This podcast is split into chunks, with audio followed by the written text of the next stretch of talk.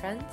Well, welcome to Cloud9fin, our suite of podcasts where we bring you the need to know information on deals, documentation, ESG, and we deep dive into the themes showing up in the high yield, leveraged loans, and restructuring spaces.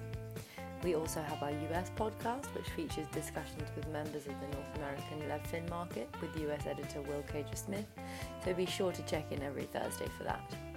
I'm Catherine Hidalgo, a loans reporter at 9fin, and I'll be your host for today when we'll be looking at the state of the aviation sector, the clean energy transition, and interpretations of the available amount concept. Next up, we have the Covenant Close Up. Today with me, I have Brian Deering, one of our senior Covenant analysts. Thanks for being with us today, Brian. Thanks for having me on, Kat. And Alice Hollian, a legal analyst. Thank you so much for being with us today, Alice. Thanks for having me too. Um, so today they're going to be talking about the available amount, and apparently there's um, three different interpretations of it. So there's um, a lot to get through here. But uh, Brian, if you want to kick us off, why do we find this one interesting? Yeah, sure. I mean, so we'll go through broadly how it works, but I think um, what's what's interesting about it is that it's a relatively new feature in the bond space, and so we only saw it in roughly half a dozen deals last year, all in what would probably be considered a little bit looser sponsor type deals. And um, it was in loans before, and it's sort of creeping over. And I think we want to talk about it because it's open to interpretation, and there are some parts that are ambiguous. And so it's definitely something people should be aware of and start paying attention to maybe which interpretation applies and um, what that might mean for their transaction. Yeah, so it essentially permits the issuer to make uncapped restricted payments or investments or both at leverage levels that are sort of higher than those that would otherwise apply. So, so as long as those payments are funded from sources that make up the available amount. So essentially, it's, it's more restricted payments capacity and more permitted investments capacity. And that's just sort of generally in line with the loosening of, of documentation overall. Yeah, so typically within the restricted payments component of what Alice mentioned, it sits in the leverage test. So typically you'll have a leverage test that says if you're below that leverage, you can make uncapped restricted payments. This is adding a few additional layers to that so that if you are over that level, but perhaps you're below a second higher level, you can use cash plus 50% of the available amount. Or if you're at an even higher leverage, you can continue to make uncapped restricted payments as long as it's 100% with this available amount. And the other part is that typically you can use this available amount to repay subordinated debt. Yeah, exactly. So, one of the key issues to consider is the, the scope of the available amount and how that's interpreted. So, the available amount builds from a number of components, many of which overlap with the components of the RP uh, restricted payments builder basket. Um, but notably, issuers haven't given up that traditional um, restricted payments builder basket. Rather, they've included both concepts and you know given themselves the the broadest flexibility um, as, as possible. So the available amount can sort of be funded directly or indirectly by components such as overfunding, cash and cash equivalents, IPO proceeds, or more ambiguously, retained cash. It refers to the, the sweep mechanism in loans. So, so specifically, any excess cash flow that's not required to be applied in prepayment under that sweep provision. Um, but the, the, problem is, you know, the definition can be a lot broader than this, and it's not necessarily defined in the OM itself, but in the SFA. So it well, it could potentially be material to the bondholders, but they don't necessarily have sight of that, unfortunately. But I guess you know what's, what's most controversial about the available amount is the inclusion of permitted debt as one of its components, and the drafting can actually be quite ambiguous. Um, it leaves scope for differing in, interpretations as to how they operate, but that I think you know even on the most conservative and bondholder friendly read, the flexibility is quite staggering. Um, and we believe that there's sort of three potential readings here. Um, and Brian, do you want to start us off on like the first one or two? Yeah, absolutely. So fundamentally, what we're talking about um, as Alice said, is the, a bunch of component parts that make up the available amount, one of which is permitted debt. So it says if you have permitted debt capacity, uh, you can convert that into restricted payments. So the question is is that trying to say that you can convert um, debt that you have just issued into a restricted payment? So you kind of are, you know, its use of proceeds immediately is connected to the issuance of debt and making perhaps dividend or something. Um, and that would be what we kind of call the funded with interpretation, which is probably the tightest interpretation um, that we've come across. And, the, and then I think the second one is what I'm going to call the build up interpretation. And that's one which, if you incur debt, um, it sort of builds up the available amount, um, but it doesn't need to be used. That debt doesn't necessarily need to be used directly for that uh, restricted payment at any point in time. that sort of builds up, and then at any point in the future, you've got this built-up basket, kind of like your your typical CNI builder and restricted payments. You've got this built-up basket that you can then use at, at some point to make a restricted payment. And um, this is probably the interpretation that is uh, most common in the market. We've spoken to a, a handful of partners um, at some of the major law firms, and they've got differing views. And I think uh, the first interpretation is, is, not one that we've really come across, um, but it's certainly plausible. And the second one is one that we've come across um, frequently.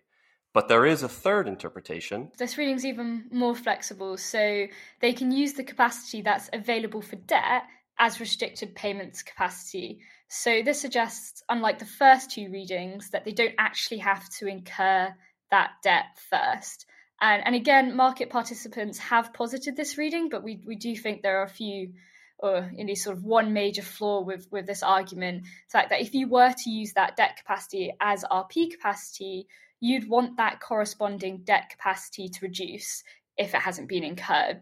Except there is no corresponding reduction clause, if you like, which um, attached to this this available amount definition, um, which I guess if we could say sort of pushes us towards the first two readings um, originally the available RP capacity, which is another concept we're not talking about here, but that one typically in the language will explicitly say that it reduces its corresponding basket, um, etc. So, yeah, I think these are the three interpretations we've come across, and I think certainly um, some are more plausible than others, and certainly some are more aggressive. Um, I think the, the last thing I would say is um, it's just really important to understand uh, if there's any possibility for double counting. You could imagine in the component parts for the um, available amount, you know, there are cash components, there are IPO proceed components, and um, something to consider there is that also probably builds your your standard uh, restricted payments builder basket, and so you wouldn't you wouldn't expect that it would uh, it would build um, both, as in IPO proceeds allow you to build up your RP Builder Basket. Um, and then also you have sometimes uh, the ability to take the IPO proceeds and you know and uh, incur debt, but you wouldn't you wouldn't uh, uh, you know through the available amount definition, but you wouldn't expect to be able to turn one dollar into two dollars typically. So you just language to be careful of.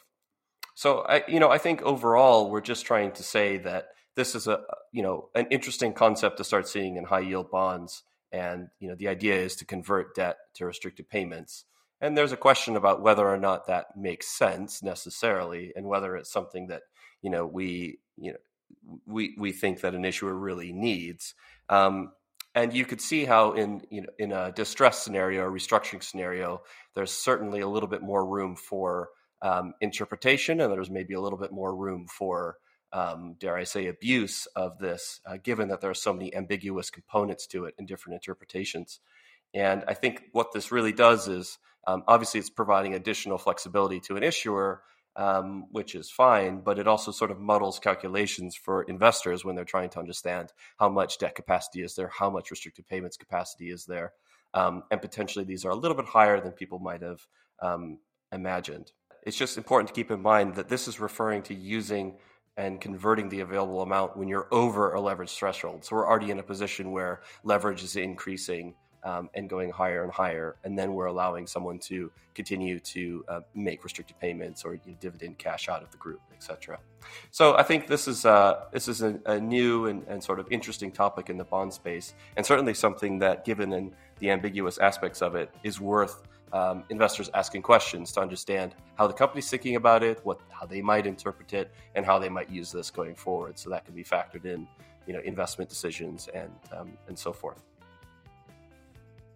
Next up, we have Please Raise Responsibly, our segment on ESG. And today with me, I have Jack David, our ESG analyst. Thanks so much for taking the time to do this today.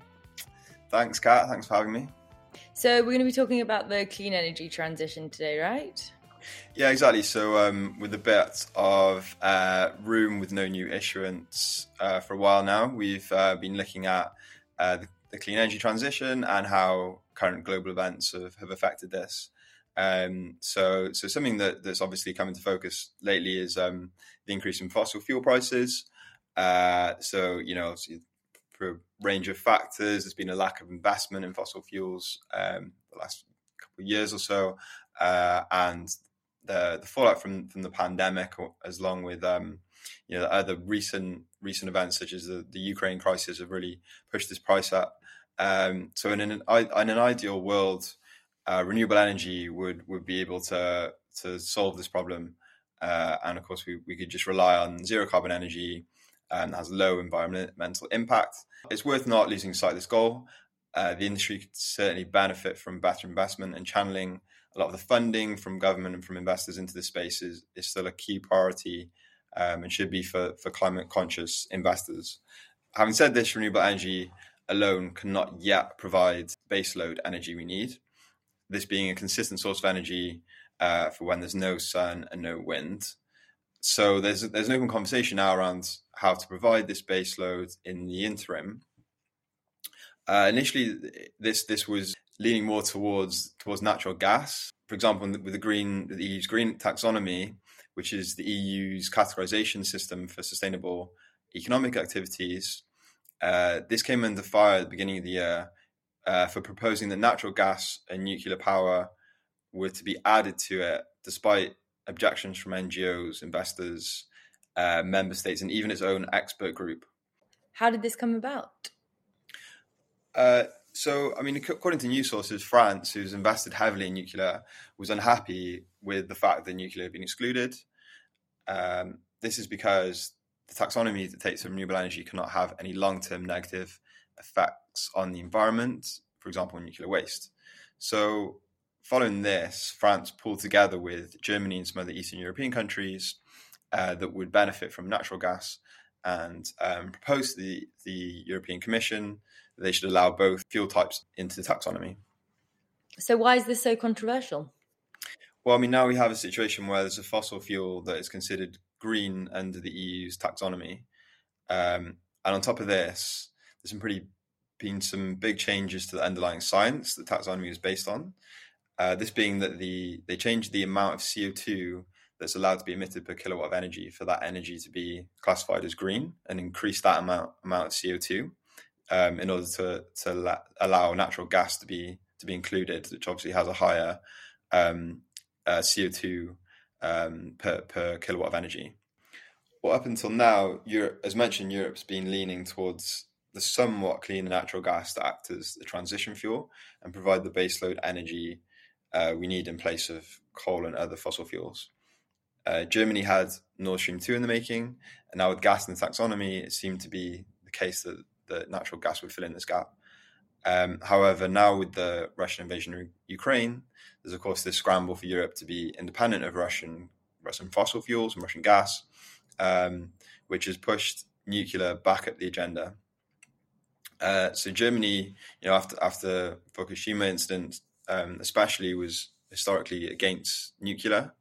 Uh, they were initially uh, forced to reconsider decommissioning of some of their plants, uh, and, and Belgium has actually done so. They pushed back the deadline of, of decommissioning some of their some of their nuclear plants. Uh, the UK and inter- interestingly, the US have both um, come forth and, and said that they'll be um, investing more heavily in, in nuclear um, and um, and the the UK want to up this this mix to 25% of the overall energy energy use in in the UK. Next up, we have our deep discussion, which today is going to be on the aviation sector. With me, I have Learns reporter Laura Thompson. Thanks very much for being with us today. Thank you for having me. And you are our resident aviation expert. That's right, you used to work in the field. Yeah, I was an aviation finance analyst for some years in my past life, and uh, the world of uh, distress is actually very much overlapped with the world of aviation. So, why do we find this sector interesting right now? So we're interested in this field because it's uniquely exposed to this conflict, which is obviously having wide ramifications throughout the sector. And we've seen that play out with um, euro denominated airline bonds falling disproportionate to the wider market sell off over the month.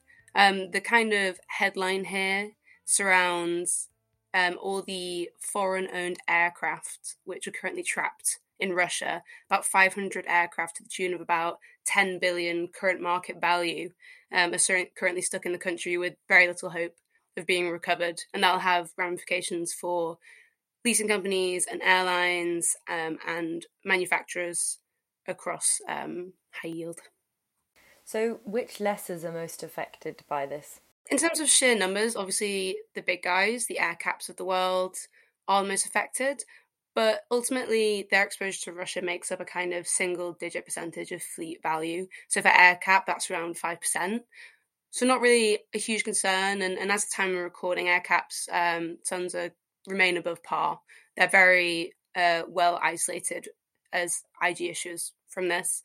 Instead, there's going to be niche leasing companies like Olympic Aviation and Atex, which are 100% exposed to either Russia or Ukraine, or maybe more pertinently for ourselves in our sector. Um, Irish firm Voyager Aviation has about 40% exposure to Russian carriers by book value, uh, including two new cargo 7478s, which are each around 300 million current market value. Uh, this is a company that already restructured in May 2021, however, so it did push its maturities out, which is obviously a positive here. Um, there's also some ABS structures with over 20% um, exposure to Russian carriers from people like Carlyle and Castlelake. Um, so those are the kind of names that people would want to be thinking about when they think about leasing companies that are most impacted. And for that aircraft that's stuck in Russia or Ukraine, uh, what happens to that? Well, the big question really is the condition that they are in. The suspicion is that Russian uh, airlines will continue to use Western jets, but domestically, this is what Russian the Russian government has advised, and it's what um, my sources saying you can see on some uh, data providers. Uh, but whether they continue to operate them or whether they're placed in storage, that does mean wear on the aircraft, and that means parts replacements. Uh, this is actually a pretty big issue. Documentation of spare parts and of maintenance is really important to um, aircraft values. Um, without it, without that documentation, lessors could find it impossible to remarket those aircraft, even if they do recover them from Russia, because it forms such a crucial safety requirement for any aircraft that you can trace the history of all its parts and of all its maintenance for obvious safety reasons. So we are looking at a situation for some of these aircraft where the values could be heavily impacted, even if they are recovered. Um, and exacerbating that issue, um, Russia cannot accept any spare parts into its country due to sanctions, which means it could end up cannibalizing the aircraft that it has um, for spare parts, and it's likely to target Western jets first for this rather than domestically manufactured jets. So, so say my my aircraft leasing sources. So the prospects of this aircraft stuck in this region um, are not looking promising. Is that fair to say?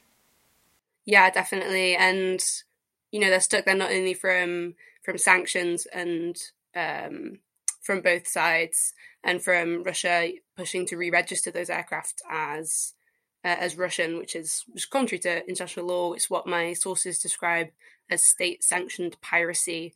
Um, repossession is an outsourced practice in aircraft leasing. So you're not going to find repossession companies that are willing to send their employees into dangerous situations to recover these assets, even if there was a legal means to do so.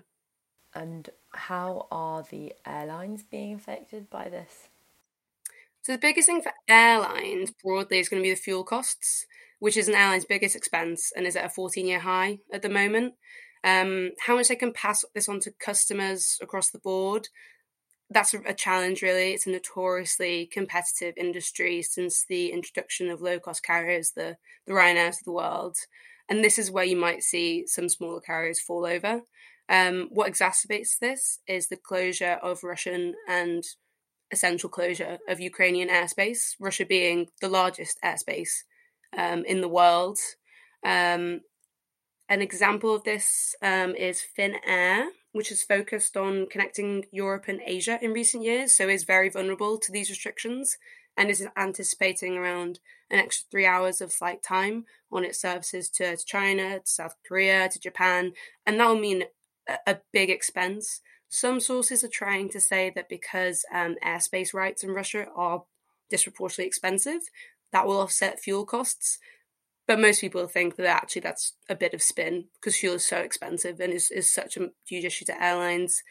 Some airlines will have hedged well against this, but what my sources are saying is that a lot of airlines got hedging very wrong in 2020 with the pandemic and overpaid and stepped back from that. And so are now in a bad position um, because they're not hedged now as much as they might have been pre pandemic. Uh, other airline names people might want to keep in mind include Wizz Air, which is a Hungarian ultra low cost carrier whose focus is Central and Eastern Europe. So, Ukraine, the surrounding countries make up a really significant portion of their route network, and it's also got some A320s which are stuck in Ukraine, and there will be little hope of them being recovered um, anytime soon, and potentially they could be destroyed. Um, but both of these names are very strong names, and my sources are very positive on both of them. Again, it's a small carriers you'd think of in terms of bankruptcy, but there will be a, a real impact even on these strong names. So, with regard to lease payments, if an airline has aircraft stuck in this region, uh, what recourse do they have uh, with leasing payments? Broadly, none. The industry standard is for hell or high water clauses in lease contracts. So, even in uh, previous unprecedented events, which you know, aviation's had many in the past few years, um, airlines have continued to pay. In the case of the Boeing 77 MAX grounding, those planes were made illegal to fly, and airlines still had to pay. Um, attempts were made to argue force majeure and things like that, but they were largely unsuccessful. And and airlines tried to recoup losses through through Boeing instead of the lessors. Really, individual um, agreements might have been worked out, but it was not the norm. Um, in COVID, there was more flexibility because it was a, a complete and total shutdown of the industry. Um, even then, airlines kept paying leases, but they were paying often at reduced rates or on a power by the hour basis, or they were paying um, on a deferred basis. But they were they were still paying. Um, this was a step down for for lessors. In some cases, a significant step down for lessors. But again, there is not much wiggle room expected um, in this case because it's not um, as widespread and it's not a question of bankruptcy for most carriers um, if they have aircraft that they can't access or they have routes which are currently going to be much more expensive to, to operate than they were a few months ago. So the ex- expectation would be hell or high water, keep paying. And I'm afraid that's all we have time for today on Cloud9 Fin. Many thanks to Brian, Alice, Jack, and Laura, and of course to you too, listener, tuned in for the US edition next week and the European pod the week after. And in the meantime, don't forget to subscribe on Spotify, Apple Music, Amazon Music, and Google Podcasts.